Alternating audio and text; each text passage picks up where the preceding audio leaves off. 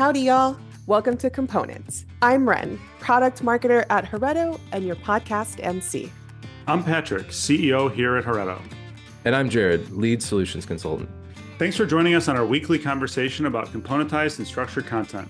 Hope you enjoy this 15 or so minutes of fun talking about everything from data to innovations in AI. All right, let's get into it. Wait, wait, wait. I know I, I know I I know I ask this every week, but didn't we uh, didn't we talk about this last week? Yeah, I really thought this was last week's topic too. Yeah, I'm like I'm like almost 100% positive we talked about this last week. What did we talk about? Are these all the same topic? Is that is that really what's happening? This is like Groundhog Day.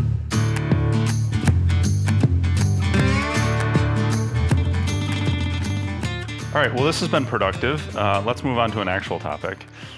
Actual topic is um, what types of what types of content for um, departments like marketing actually lend themselves to this kind of atomization that we're talking about, um, because that's a much more difficult topic than you know tech pubs, let's say.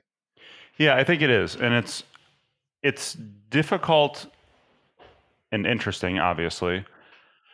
Um, so, you know, I think that with the rise of headless CMSs, we're seeing that structured content works for everybody, broadly speaking. Um, and therefore, you know, structured content, like atomized content is just small structured content. I mean, if you're really, really coming down to it, well, it's, it's small, it's small, predictable structured content, which is really what a lot of the, um, the headless CMSs give you. One of the challenges with building uh, an atomized content infrastructure, you know, which a lot of people would just call content operations, um, because you can't really have content operations without some level of structured content, and it works better with atomized content. Um, is that when you use when you use the a headless CMS that is really kind of like table based almost, and that's like a, not a, it's not a great term, but you know you create a type um, it's custom type. It's usually a list of different fields that you're filling in, and some of those fields are like rich text fields, some of them are date fields, those kinds of things. Um, they can work really well for specific cases, and it can also be super useful for. It can also be super useful at the level of creating web experiences, um, but rarely do the semantics of that content uh, work at a deeper level. So you're really you're kind of stuck with like one level of semantics, um, which is like the field level, right? So you have an object, which is your content atom, um, and you get a number of fields that are the properties, um, and then after that, you can't really put any more semantics into the content. So you can't really break it down any further. Um, and when you need to reuse content or pull content apart at a different level or build more complex structures of content, which is a requirement for things like technical publications and reference content, um, that becomes really, really challenging. So, what it is to say is that as content becomes more generalized in terms of like um, marketing and information development aren't necessarily seeing their content as being marketing content and um, technical content. They're seeing it as being content that interoperates with each other through an enterprise content strategy you're going to have to have a, um, a structure, a standard underneath both of those that allows that interoperation.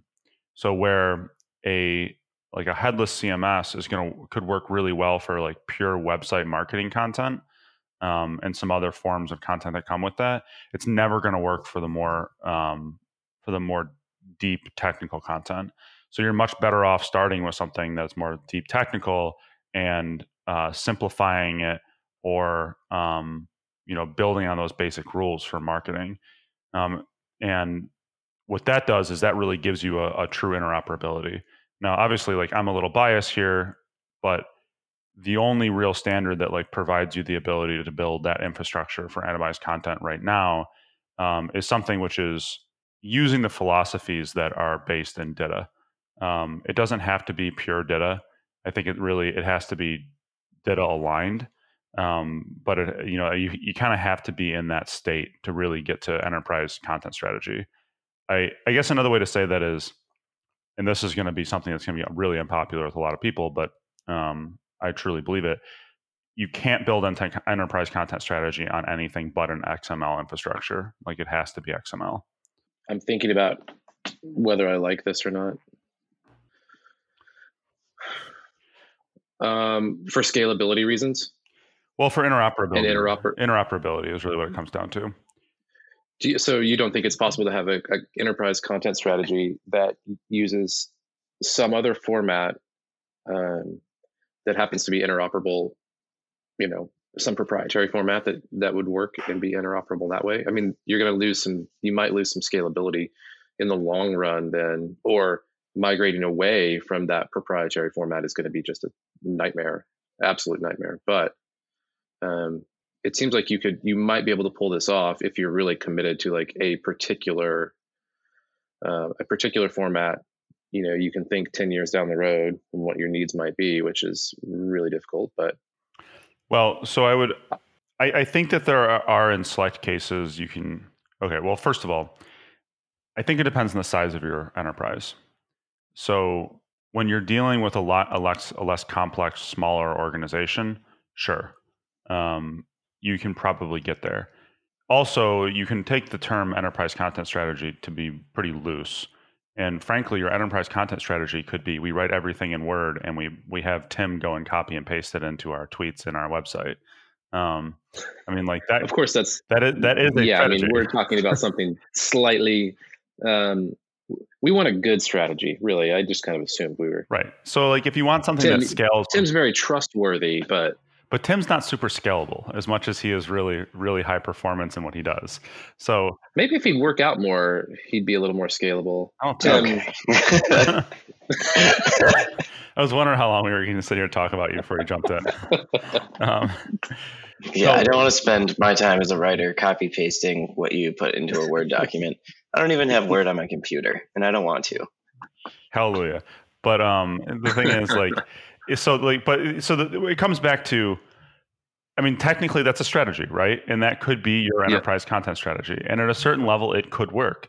It may make Tim hate us and himself, but it it is it is technically a strategy. So like if we if we if we move past the idea that you know you can qualify almost anything, even a bad idea, as a strategy, and we get to saying, all right, we want something which is going to um, interoperate between all the different things we do in a way which is seamless and automated and doesn't require um, any direct human intervention, then I think you probably end up landing with something that's XML, assuming you're a company that also has to write some level of technical content like documentation. Um, and and here's why. So the reality is that the the way that a headless a headless CMS, which is again it's it's field based, uh, it's basically a web form. It's a typed web form that is is duplicated a bunch of times. Um, works is it's it's not ever going to be sufficient for um, for really deep technical knowledge because like that knowledge um, for one it has more structure it's tree based in almost all cases like you really you have tables of contents they're rearranged into different structures um, you have the same piece of content represented in different tables of contents. Content gets versioned at a micro level. So like you know you don't update your entire set of content for version 19.8 right? You update some pieces of it. Um, and those pieces are you know they become other pieces in the tree.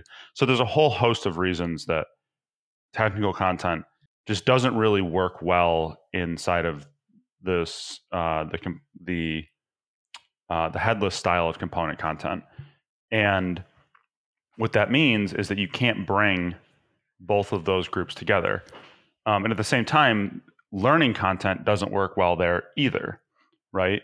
So you know let's look at like um, let's look at the learning content at hubspot. So learning content at hubspot you know they're producing um, a couple of different content materials. And um, some of the output is is slides. Now some slides are going to have more content on them than others and um, all those types of things. And they don't want to be just actually like producing slides. They want to write content and have slides be created. So you know you need to have a base idea of something which will become a slide but you also need to have the ability to be a little bit more malleable for different types of slides. And then you also want to be able to take that content and repurpose it into guides and lessons and those types of things. Like when you actually get to going to the point of doing um, like true LMS style content, and those needs to those need to work across those things. So now you're starting to get to the to the enterprise part of the enterprise content strategy, right? So like this content needs to be deployed to reference, to uh, learning management systems, to slides, um, and probably to you know like actual like knowledge based style content in the future as well. Um, and then at some point, the marketing content um, that's on the general website is going to want to be able to interoperate with this as well. So you get to this place where the only way to really fill all of those different channels with content is with something that is able to modify itself at a really granular level and know what it know what it is at a really granular level. Like this piece comes out in this case, this piece doesn't apply to this user like blah blah blah blah blah and like those pieces can be down to the word level or the sentence level and the only way to get there is with xml because xml is just a tree based structure for content as opposed to um, something that's more like you know markdown or markdown inside of a um, uh, a headless cms which is which is really more it's it's basically table based like you can break a, a headless cms down into an excel table if you really wanted to. And you could say like here's all of your content blurbs and they have these five fields. Like you could go and you could put it into an excel sheet. You totally could. Um, but you can't do that with xml it's like it has it has more structure. It's tree based